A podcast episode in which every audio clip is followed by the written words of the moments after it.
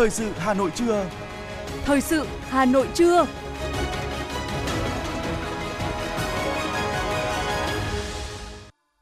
Quang Minh và Thu Thảo xin kính chào quý vị và các bạn. Bây giờ là chương trình thời sự trưa của Đài Phát thanh và Truyền hình Hà Nội, phát sóng trực tiếp trên sóng phát thanh tần số FM 90 MHz. Trưa nay thứ năm, ngày 1 tháng 9 năm 2022, chương trình có những nội dung chính sau đây. Lãnh đạo Đảng, Nhà nước và thành phố Hà Nội vào lăng viếng Chủ tịch Hồ Chí Minh nhân kỷ niệm 77 năm Quốc khánh nước Cộng hòa xã hội chủ nghĩa Việt Nam. Giá xăng dầu nội địa dự báo sẽ tăng nhẹ. Giá ga tháng 9 tiếp tục giảm tháng thứ 5 liên tiếp. Rời Hà Nội nghỉ lễ mùng 2 tháng 9, người dân chôn chân dưới mưa, ùn dài 8 km. Phần tin thế giới có những sự kiện nổi bật, hàng loạt thách thức đang chờ đón tân Thủ tướng Anh. Mưa đá to bằng quả bóng tennis khiến một bé một tuổi tử vong, 30 người khác nhập viện. Và sau đây là nội dung chi tiết. Thưa quý vị và các bạn, kỷ niệm 77 năm Quốc khánh nước Cộng hòa xã hội chủ nghĩa Việt Nam, sáng nay, đoàn đại biểu Ban chấp hành Trung ương Đảng, Chủ tịch nước, Quốc hội, Chính phủ, Ủy ban Trung ương Mặt trận Tổ quốc Việt Nam đã đặt vòng hoa vào lăng viếng Chủ tịch Hồ Chí Minh. Dự lễ viếng có các đồng chí Ủy viên Bộ Chính trị, Chủ tịch nước Nguyễn Xuân Phúc, Thường trực Ban Bí thư Võ Văn Thưởng, Bí thư Trung ương Đảng, Chủ tịch Ủy ban Trung ương Mặt trận Tổ quốc Việt Nam Đỗ Văn Chiến các đồng chí nguyên Tổng Bí thư Nông Đức Mạnh, nguyên Chủ tịch Quốc hội Nguyễn Văn An, các đồng chí Ủy viên Bộ Chính trị, Bí thư Trung ương Đảng, Phó Chủ tịch nước, Phó Chủ tịch Quốc hội, Phó Thủ tướng Chính phủ cùng nhiều đồng chí lãnh đạo, nguyên lãnh đạo Đảng, Nhà nước, lãnh đạo các ban bộ ngành đoàn thể trung ương cùng dự lễ viếng. Vòng hoa của đoàn mang dòng chữ Đời đời nhớ ơn Chủ tịch Hồ Chí Minh vĩ đại.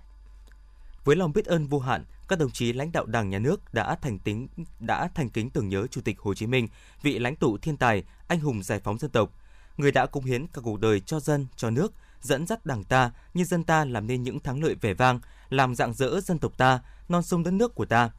Tư tưởng và sự nghiệp của người là tài sản vô giá, ngọn đuốc soi đường cho dân tộc ta vững bước đi tới tương lai. Học tập và làm theo tư tưởng, đạo đức, phong cách của Chủ tịch Hồ Chí Minh, toàn Đảng, toàn dân, toàn quân ta nguyện đoàn kết một lòng, nỗ lực phấn đấu, tận dụng thời cơ, vượt qua thách thức, tiếp tục thực hiện các mục tiêu cao cả của cách mạng tháng 8 và lời thề độc lập, xây dựng bảo vệ đất nước Việt Nam hòa bình, độc lập, thống nhất, toàn vẹn lãnh thổ, dân giàu, nước mạnh, dân chủ, công bằng và văn minh. Trong sáng nay, đoàn đại biểu Quân ủy Trung ương, Bộ Quốc phòng, Đảng ủy Công an Trung ương, Bộ Công an, Bộ Ngoại giao, Thành ủy, Hội đồng nhân dân, Ủy ban nhân dân, Ủy ban Mặt trận Tổ quốc thành phố Hà Nội đã vào lăng viếng Chủ tịch Hồ Chí Minh. Sáng cùng ngày, đoàn đại biểu Thành ủy, Hội đồng nhân dân, Ủy ban nhân dân, Ủy ban Mặt trận Tổ quốc Việt Nam thành phố Hà Nội do đồng chí Đinh Tiến Dũng, Ủy viên Bộ Chính trị, Bí thư Thành ủy Hà Nội dẫn đầu đã đặt vòng hoa vào lăng viếng Chủ tịch Hồ Chí Minh và tưởng niệm các anh hùng liệt sĩ. Tham gia đoàn có các đồng chí Trần Thị Sĩ Thanh, Ủy viên Trung ương Đảng, Phó Bí thư Thành ủy, Chủ tịch Ủy ban nhân dân thành phố, Nguyễn Văn Phong, Phó Bí thư Thành ủy, Nguyễn Lan Hương, Ủy viên Ban Thường vụ Thành ủy, Chủ tịch Ủy ban Mặt trận Tổ quốc Việt Nam thành phố, cùng các đồng chí Ủy viên Ban Thường vụ Thành ủy, lãnh đạo Hội đồng nhân dân, Ủy ban nhân dân thành phố và các sở ban ngành. Trước anh linh của Chủ tịch Hồ Chí Minh, các đồng chí lãnh đạo thành phố Hà Nội bày tỏ lòng thành kính, tưởng nhớ công lao của người, nguyện cùng nhau bảo vệ và xây dựng thủ đô ngày càng phát triển giàu đẹp văn minh, hiện đại – Tiếp đó, đoàn đã đến đặt vòng hoa tưởng niệm các anh hùng liệt sĩ tại đài tưởng niệm các anh hùng liệt sĩ. Vòng hoa của đoàn mang dòng chữ Đời đời nhớ ơn các anh hùng liệt sĩ. Cùng ngày, các đoàn quân ủy Trung ương, Bộ Quốc phòng, Đảng ủy Công an Trung ương, Bộ Công an, Bộ Ngoại giao đã đến đặt vòng hoa vào lăng viếng Chủ tịch Hồ Chí Minh, đặt vòng hoa tưởng niệm các anh hùng liệt sĩ. Chào mừng 77 năm ngày Quốc khánh mùng 2 tháng 9, sáng nay, nghi lễ thượng cờ cấp quốc gia được tổ chức tại quảng trường Ba Đình, Hà Nội. 5 giờ 50 phút, các chiến sĩ thuộc đoàn 275 Bộ Tư lệnh Bảo vệ Lăng Chủ tịch Hồ Chí Minh thực hiện nghi lễ thượng cờ tại quảng trường Ba Đình. Đội hình thực hiện lễ thượng cờ gồm 37 đồng chí, dẫn đầu là quân quỳ Quyết Thắng, sau đó là 34 đồng chí tiêu biểu, tiêu binh tượng trưng cho 34 chiến sĩ đầu tiên của đội quân Việt Nam tuyên truyền giải phóng quân, tiền thân của quân đội nhân dân Việt Nam. Các chiến sĩ tiêu binh đều cao trên 1m70, có quân dung đẹp, động tác điều lệnh đội ngũ chuẩn và được tập luyện thường xuyên ba chiến sĩ của đội Hồng Kỳ nghiêm trang bước lên bục để chuẩn bị thực hiện các nghi lễ chính thức. Lúc 5 giờ 59 phút, chiến sĩ mang quốc kỳ treo lên cột cờ. Đúng 6 giờ, khi quốc ca vang lên, người lính tung cờ và lá quốc kỳ được kéo lên cột cờ cao 29 mét. Rất nhiều người dân có mặt tại quảng trường Ba Đình để chứng kiến khoảnh khắc thiêng liêng này. Thưa quý vị và các bạn, tối qua, nhân kỷ niệm 77 năm Quốc khánh nước Cộng hòa xã hội chủ nghĩa Việt Nam, Chủ tịch nước Nguyễn Xuân Phúc và phu nhân đã chủ trì chiêu đãi các đại sứ, đại biện, trưởng đại diện các tổ chức quốc tế tại Việt Nam. Theo quy định mới, đây là lần đầu tiên và từ năm nay trở đi, Chủ tịch nước chủ trì chiêu đãi ngoại giao đoàn và các tổ chức quốc tế kỷ niệm Ngày Quốc khánh, thể hiện sự trang trọng, trọng thị, mến khách của Việt Nam tới các quốc gia và các tổ chức quốc tế. Phát biểu tại buổi lễ, Chủ tịch nước Nguyễn Xuân Phúc cho biết, ngày 2 tháng 9 năm 1945, Chủ tịch Hồ Chí Minh, lãnh tụ vĩ đại của dân tộc Việt Nam, đã đọc bản tuyên ngôn độc lập, khai sinh ra nước Việt Nam Dân Chủ Cộng Hòa, nay là nước Cộng hòa xã hội chủ nghĩa Việt Nam.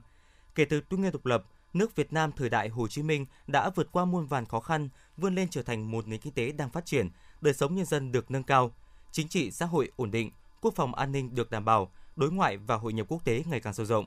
Với mức GDP tăng hàng năm trung bình khoảng 7% trong 35 năm vừa qua, ngày nay Việt Nam đứng trong top 40 nền kinh tế có quy mô GDP lớn nhất thế giới, top 16 nền kinh tế mới nổi thành công nhất.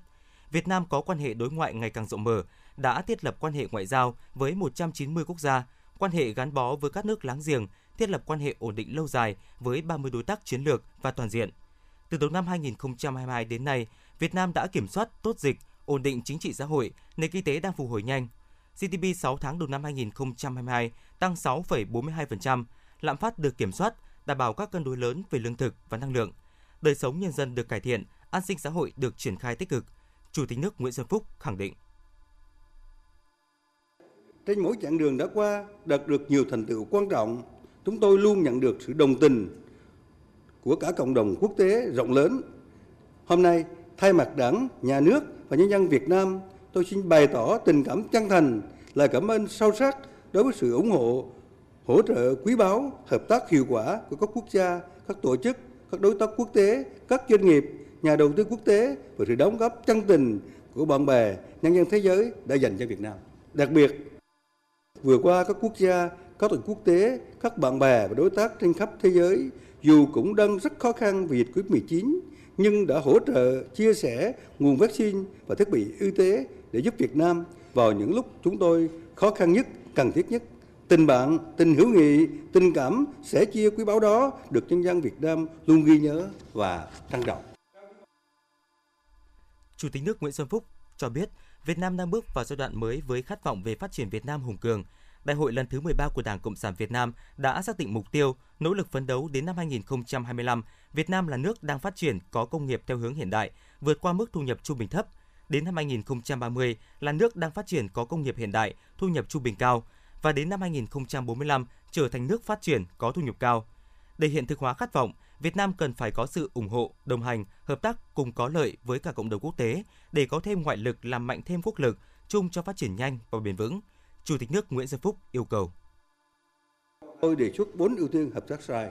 Thứ nhất là duy trì hòa bình, ổn định, tôn trọng luật pháp quốc tế, hiến chương của Liên Hiệp Quốc, duy trì một môi trường quốc tế thuận lợi cho hợp tác phục hồi kinh tế. Thứ hai là tiếp tục đưa quan hệ hợp tác đi vào chiều sâu, thực chất, ưu tiên phát triển cơ sở hạ tầng, bảo đảm chuỗi cung ứng bền vững, triển khai hiệu quả các thỏa thuận về chuyển đổi số, kinh tế xanh, hợp tác nguồn nhân lực, khoa học công nghệ. Ba, đẩy mạnh hợp tác về biến đổi khí hậu, phòng chống dịch bệnh, nâng cao năng lực y tế, an sinh xã hội, thu hẹp khoảng cách giàu nghèo, bất bình đẳng xã hội. Thứ tư là tăng cường các hình thức kết nối, trao đổi các cấp,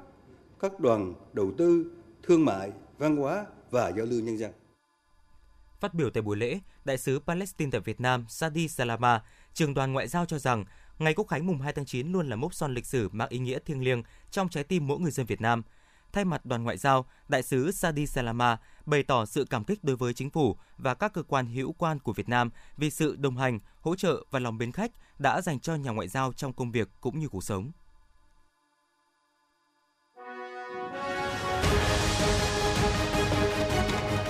Thời sự Hà Nội, nhanh, chính xác, tương tác cao. Thời sự Hà Nội, nhanh, chính xác, tương tác cao.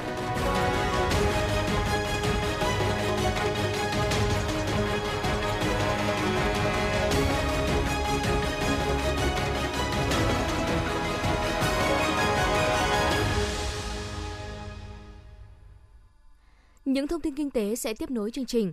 Thưa quý vị, theo Bộ Tài chính, trong tháng 8 năm nay, cơ quan thuế hải quan tiếp tục triển khai các chính sách gia hạn, miễn giảm thuế, phí lệ phí để hỗ trợ doanh nghiệp và người dân. Lũy kế tổng số tiền thuế phí lệ phí được miễn giảm gia hạn tính đến hết tháng 8 năm nay ước khoảng 106,2 nghìn tỷ đồng. trong đó số tiền gia hạn khoảng 52.000 tỷ đồng, số thuế gia hạn đã nộp ngân sách nhà nước khoảng 10.000 tỷ đồng, số tiền miễn giảm khoảng 54,2 nghìn tỷ đồng. Cũng theo Bộ Tài chính, ngân sách trung ương đã chi 2,4 nghìn tỷ đồng từ nguồn dự phòng ngân sách trung ương năm nay, trong đó chủ yếu để bổ sung cho các địa phương 2,1 nghìn tỷ đồng, kinh phí phòng chống dịch và hỗ trợ người dân gặp khó khăn do dịch COVID-19, hỗ trợ giống cây trồng vật nuôi, thủy sản khôi phục sản xuất vùng bị thiệt hại do thiên tai, dịch bệnh theo quy định. Ngoài ra, đã xuất cấp khoảng 27,6 nghìn tấn gạo dự trữ quốc gia để khắc phục hậu quả thiên tai dịch bệnh, hỗ trợ nhân dân trong dịp Tết Nguyên đán và giáp hạt đầu năm.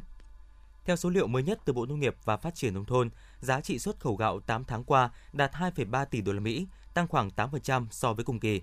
Báo cáo mới của hãng nghiên cứu thị trường Research and Markets Hoa Kỳ nhận định, hoạt động xuất khẩu gạo của Việt Nam sẽ tăng trưởng ổn định từ nay đến năm 2031, xuất phát từ việc chính phủ Việt Nam đã ban hành các chính sách tái cơ cấu ngành ngành hàng lúa gạo, tập trung nâng cao chất lượng hạt gạo xuất khẩu. Ngoài ra, các hiệp định thương mại tự do cũng tạo điều kiện thuận lợi cho gạo Việt Nam ra thế giới. Mới đây, Thủ tướng Chính phủ cũng yêu cầu Bộ Nông nghiệp và Phát triển Nông thôn chủ trì xây dựng đề án sản xuất 1 triệu hecta lúa chất lượng cao tại vùng đồng bằng sông Cửu Long để phục vụ xuất khẩu. Các doanh nghiệp đánh giá đây chỉ là chỉ đạo kịp thời, phù hợp với chiến lược tiếp tục tái cơ cấu ngành gạo đến năm 2030 theo hướng giảm sản lượng, tăng giá trị. Dựa trên xu hướng sản xuất xanh, giảm phát thải khí nhà kính, dựa trên nhu cầu thị trường, xu hướng của người tiêu dùng, Bộ Nông nghiệp và Phát triển nông thôn tiếp tục kiên định mục tiêu tái cơ cấu ngành lúa gạo, Bộ Công Thương khuyến cáo các doanh nghiệp xuất khẩu gạo cần luôn đảm bảo các yêu cầu về dư lượng thuốc bảo vệ thực vật, kiểm dịch thực vật, truy xuất nguồn gốc để tận dụng tối đa ưu đãi từ các hiệp định thương mại tự do.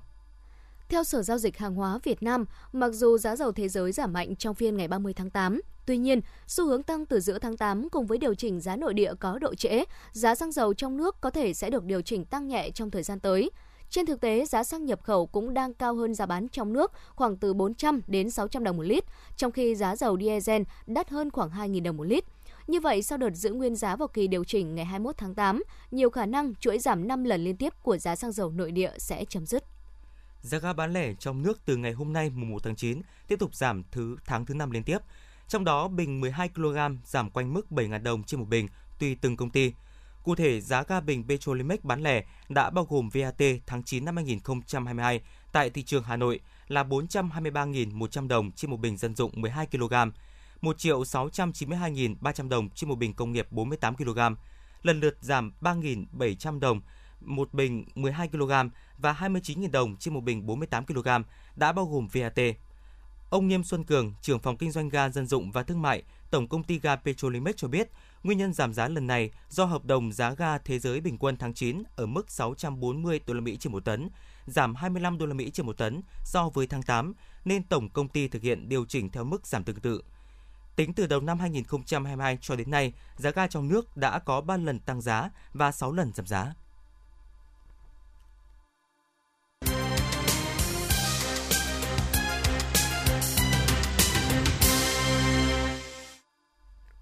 Thưa quý vị và các bạn, trong khuôn khổ các hoạt động của Ngày hội Lục Bát Việt Nam năm 2022, Tổ chức Kỷ lục Việt Nam phối hợp với Cộng đồng mạng Lục Bát Việt Nam, Tạp chí Môi trường và Đô thị Việt Nam, Viện Nghiên cứu Bảo tồn và Phát huy Văn hóa Dân tộc và Câu lạc bộ Trái tim người lính đã tổ chức lễ công bố kỷ lục quốc gia và tôn vinh tác giả thơ Lục Bát – đây là lần đầu tiên tại Việt Nam có 6 tác giả lục bát được cộng đồng tôn vinh. Họ là những người tiêu biểu cho việc thầm lặng giữ lửa cho thơ lục bát trong nhiều năm qua và là những cây bút sung sức trong việc sáng tác lục bát đường đại, phản ánh của phóng viên Như Hoa. Lục bát không chỉ là tên một thể thơ truyền thống của Việt Nam mà còn là hồn quê, là văn hóa cội nguồn và tâm linh của người Việt. Đó vừa là di sản vô giá, vừa là tài sản độc đáo từ bao đời cha ông truyền lại cho con cháu ngày hôm nay và mai sau. Lục bát là một thể loại ca từ xương sống có mặt trong tất cả các làn điệu dân ca, ca dao Bắc Trung Nam. Hàng chục năm vừa qua, nhà thơ Đặng Vương Hưng, hội viên Hội Nhà văn Việt Nam là tác giả của hơn 50 cuốn sách với nhiều thể loại, trong đó có 10 tập thơ được bạn đọc xem là người sáng lập cộng đồng mạng Lục Bát Việt Nam với việc xây dựng website Lục Bát Việt Nam từ năm 2008 và nhóm Lục Bát Việt Nam trên mạng xã hội Facebook với trên 35.000 thành viên đã tổ chức ngày hội Lục Bát hàng chục năm liên tục bằng kinh phí xã hội hóa hàng tỷ đồng. Năm 2021, với việc xuất bản tác phẩm Lục Bát mỗi ngày dày 1.248 trang khổ lớn, công trình đã đánh dấu chặng đường 40 năm sáng tác thơ Lục Bát giai đoạn 1980-2020 của nhà thơ mặc áo lính mang tên Đặng Vương Hưng. Dù có dung lượng ngàn trang khổ lớn, nhưng hai lần in và tái bản, hơn 2.000 cuốn sách đã được phát hành hết qua mạng xã hội. Tác phẩm này cũng đã được người yêu thơ Lục Bát ở trong và ngoài nước chia sẻ miễn phí. Đặc biệt, công trình Lục Bát mỗi ngày của nhà thơ Đặng Vương Hưng đã được Hội Nhà văn Hà Nội tặng giải thưởng văn học của năm.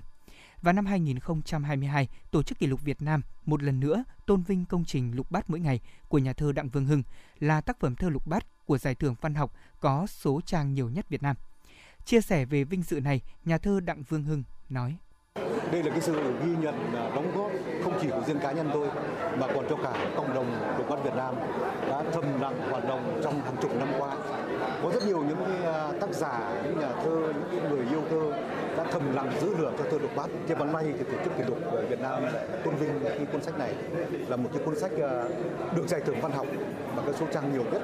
Đây là cái điều rất là rất là khó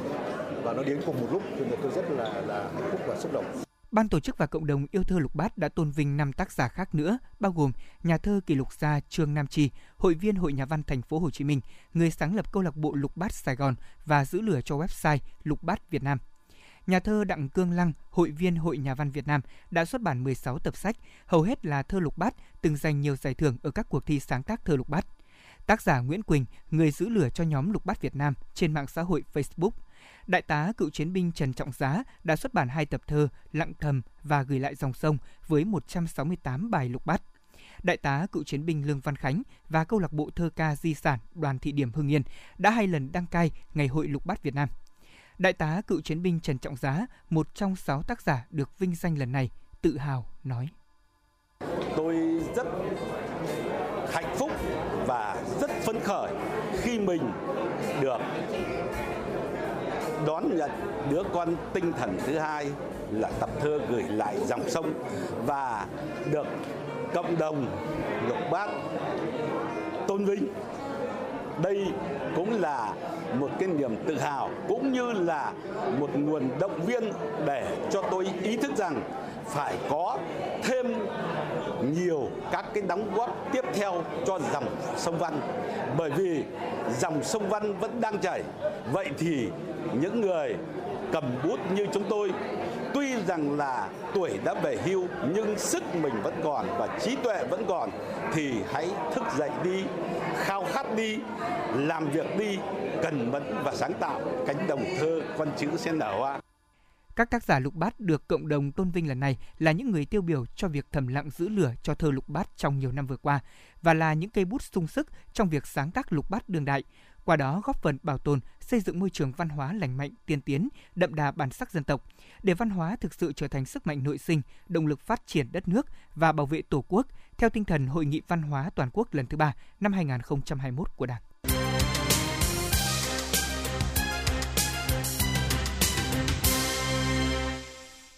Mời quý vị và các bạn nghe tiếp phần tin. Thưa quý vị, đông nhưng không bùng nổ như cao điểm 30 tháng 4 mùng 1 tháng 5. Đó là chia sẻ của rất nhiều công ty du lịch và đại lý vé máy bay về lượng khách trong dịp lễ mùng 2 tháng 9 này. Theo ghi nhận qua các trang bán vé máy bay trực tuyến, với các chặng ít chuyến thì cơ bản đã bán hết như chặng Hà Nội Đồng Hới, hết vé ngày mùng 1 tháng 9. Trong khi đó, những chặng bay được xem là cao điểm lâu nay, đường bay trục vé còn nhiều, giá không quá cao như Hà Nội, Đà Nẵng, Hà Nội, Phú Quốc – Lý giải cho điều này, các công ty lữ hành cho rằng nhu cầu đi lại sau 2 năm dồn nén đã được giải tỏa trong đợt 30 tháng 4, mùng 1 tháng 5 và kỳ nghỉ hè. Bên cạnh đó, thời điểm này, học sinh sinh viên đã quay trở lại trường học. Cầu yếu hơn nên giá vé máy bay cũng hạ nhiệt. Thêm một lý do khiến những tuyến bay không quá căng thẳng là do những hãng hàng không đã lên kế hoạch từ sớm trước nhu cầu tăng mạnh của du lịch nội địa sau dịch COVID-19. Bộ Y tế vừa có văn bản gửi các vụ, cục, Tổng cục, Thanh tra Bộ, Văn phòng Bộ, các đơn vị trực thuộc Bộ Y tế, Sở Y tế các tỉnh thành phố trực thuộc Trung ương về việc đảm bảo công tác y tế trong kỳ nghỉ lễ Quốc khánh ngày 2 tháng 9. Theo đó, Bộ Y tế yêu cầu các cơ sở y tế đảm bảo các điều kiện về nhân lực, cơ sở vật chất, thuốc, trang thiết bị, vật tư y tế để phục vụ người dân khám chữa bệnh và phòng chống dịch bệnh COVID-19 dịp nghỉ lễ ngày 2 tháng 9 đồng thời yêu cầu các cơ quan đơn vị thực hiện tiếp tục nghiêm các văn bản chỉ đạo của Chính phủ, Thủ tướng Chính phủ, Ban chỉ đạo quốc gia, Bộ Y tế, Ban chỉ đạo các tỉnh thành phố trực thuộc Trung ương trong công tác phòng chống dịch COVID-19 không được chủ quan lơ là, bố trí phân công cán bộ trực 24 trên 24 giờ trong những ngày nghỉ lễ, phối hợp với lực lượng công an quân đội và các đơn vị có liên quan trên địa bàn đảm bảo an ninh trật tự, an toàn giao thông, phòng chống tội phạm, phòng chống cháy nổ, thiên tai, bão lụt và các vấn đề có liên quan khác. Từ đầu tháng 8 đến nay, số ca mắc mới đang có xu hướng tăng dần với những biến thể phụ mới của biến chủng Omicron. Số ca mắc trung bình mỗi ngày là khoảng 2.000 ca. Cùng với đó, số ca nặng, nguy kịch cũng gia tăng và xuất hiện các ca tử vong do COVID-19. Bộ Y tế đề nghị tăng cường giả soát và triển khai truyền thông và tiêm vaccine cho người dân, đặc biệt là những người thuộc nhóm nguy cơ cao. Bộ cũng yêu cầu các đơn vị liên quan giả soát và siết chặt những biện pháp kiểm soát dịch bệnh từ cấp cơ sở, đồng thời bố trí nhân lực để theo dõi, chăm sóc, điều trị người bệnh nhập viện để phát hiện sớm tình trạng chuyển nặng, xử trí kịp thời, hạn chế tử vong. Bộ Y tế cũng yêu cầu tăng cường hội trần tại bệnh viện, hội trần với tuyến trên để xin ý kiến về chuyên môn, hạn chế tối đa về việc chuyển người bệnh lên tuyến trên. Đối với những ca bệnh vượt quá khả năng chuyên môn, khi chuyển viện phải hội trần, liên hệ với bệnh viện tuyến trên trước khi chuyển và đảm bảo an toàn đối với người bệnh chuyển viện. Thực hiện chỉ đạo của lãnh đạo Bộ Công an, lực lượng cảnh sát giao thông thuộc Cục Cảnh sát giao thông phối hợp với Cảnh sát giao thông Công an thành phố Hà Nội, Hải Phòng, các tỉnh Hải Dương, Hưng Yên tổ chức tuần tra kiểm soát xử lý vi phạm 24 trên 24 giờ đối với các phương tiện lưu thông trên tuyến quốc lộ 5. Sau 35 ngày thực hiện, từ ngày 6 tháng 8 đến ngày 31 tháng 8 đã phát hiện 5 trường hợp vi phạm ma túy, 385 trường hợp lái xe vi phạm nồng độ cồn, lực lượng chức năng đã phạt tiền hơn 2 tỷ đồng, bắt một đối tượng chống đối người thực thi công vụ bàn giao cho công an huyện Văn Lâm Hưng Yên xử lý theo quy định. Sau khi cao tốc Hà Nội Hải Phòng đưa vào khai thác, còn gọi là quốc lộ 5B, hiện lưu lượng xe qua quốc lộ 5, đường 5 cũ đã giảm đáng kể. Song đây là đường lưu thông chính của các phương tiện tải trọng lớn như xe đầu kéo, xe container, hai bên đường lại có nhiều hộ dân sinh sống, nhiều đường ngang dân sinh, chính vì thế trên quốc lộ 5 vẫn còn tồn tại nhiều điểm nóng giao thông và đây cũng chính là một trong những tuyến đường thường xuyên xảy ra tai nạn. Ngày đầu tiên kỳ nghỉ lễ mùng 2 tháng 9, sớm nay, tại một số tuyến cửa ngõ rời Hà Nội, tái diễn cảnh kẹt xe nghiêm trọng – đường trên cao hướng rời thành phố ùn tắc dài tới 8 km. Từ 6 giờ 30 phút sáng nay, lưu lượng phương tiện dồn về đường vành đai 3 trên cao, đoạn từ Mai Dịch đến qua Hồ Linh Đàm tăng cao. Dòng phương tiện đã phải xếp hàng 3, nhích từng mét để di chuyển trên đường này. Ước tính đoạn ùn tắc đã kéo dài gần 8 km. Đến 7 giờ sáng, trời Hà Nội có mưa lớn khiến việc đi lại của người dân gặp khó khăn. 9 giờ, tại trạm thu phí cao tốc Pháp Vân Cầu Rẽ, do lượng phương tiện tăng cao nên những xe phải chuyển chậm và phải ở đoạn đường trước trạm, tuy nhiên tình trạng ùn tắc không xảy ra. Theo ghi nhận, vẫn còn nhiều ô tô chưa dán thẻ thu phí tự động không dừng khi lên cao cấp, phải dừng lại làn khẩn cấp để dán bổ sung.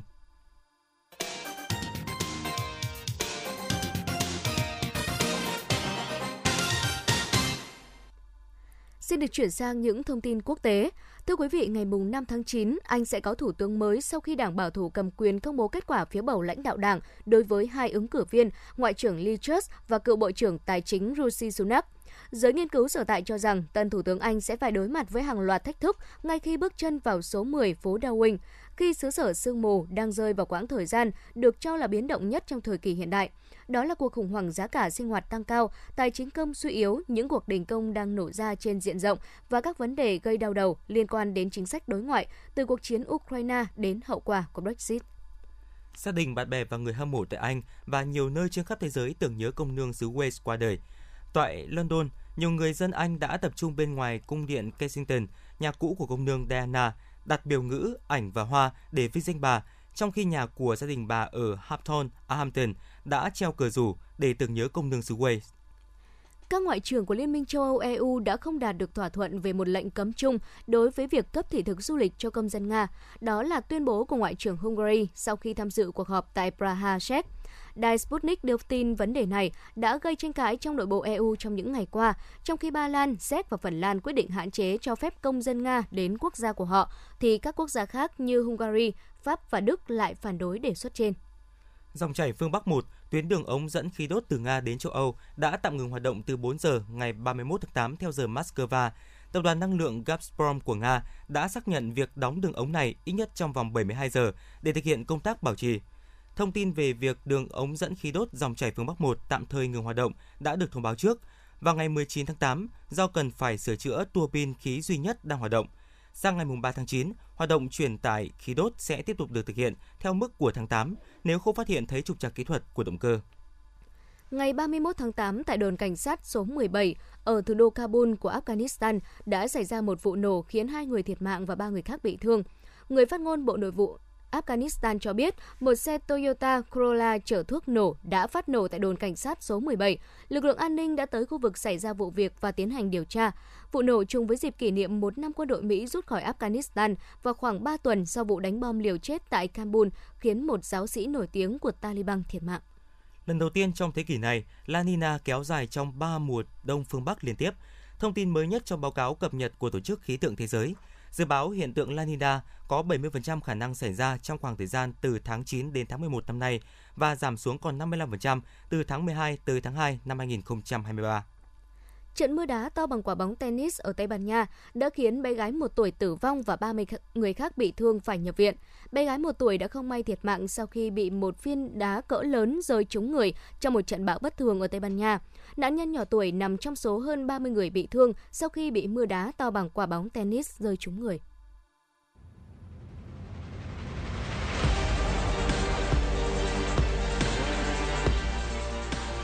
Bản tin thể thao Bản tin thể thao